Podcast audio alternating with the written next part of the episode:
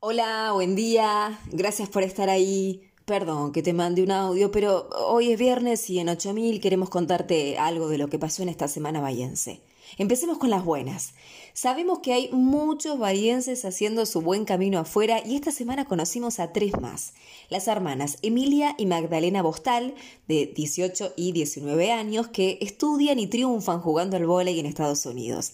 Y Victoria Gómez Jopins, que tiene 31, es licenciada en turismo y puede ahorrar hasta 5 mil dólares por mes trabajando como empleada doméstica de millonarios en Arabia Saudita.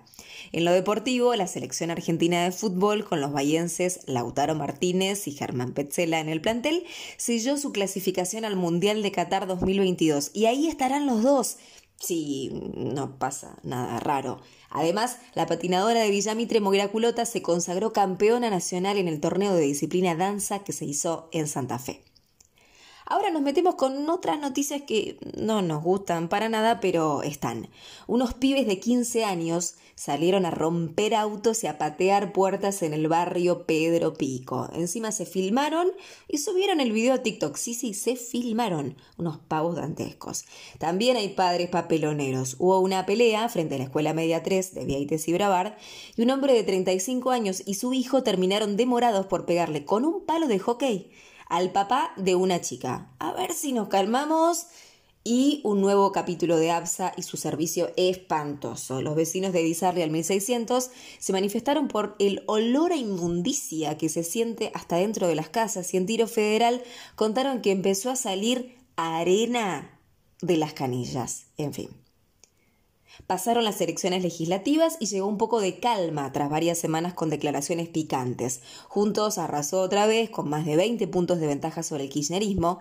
El intendente Héctor Gay eh, se hizo la antigrieta, aseguró que tendrá las puertas abiertas para la oposición, aunque en diciembre tenga 14 de 24 concejales.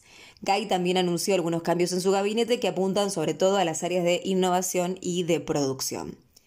Y hablando de la gestión municipal, parece que hay gato encerrado. No, no, no te asustes.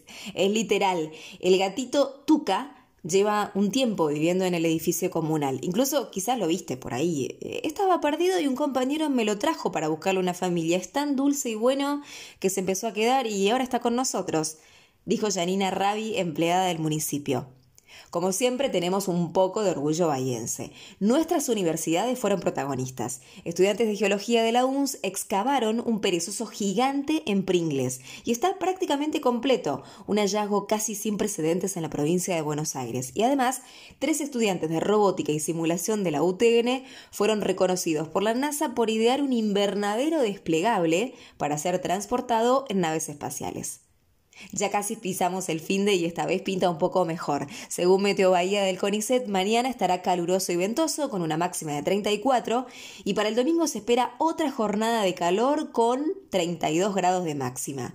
Acordate de que en el puerto tenés la fiesta de San Silverio, que dura hasta el lunes con una gran programación.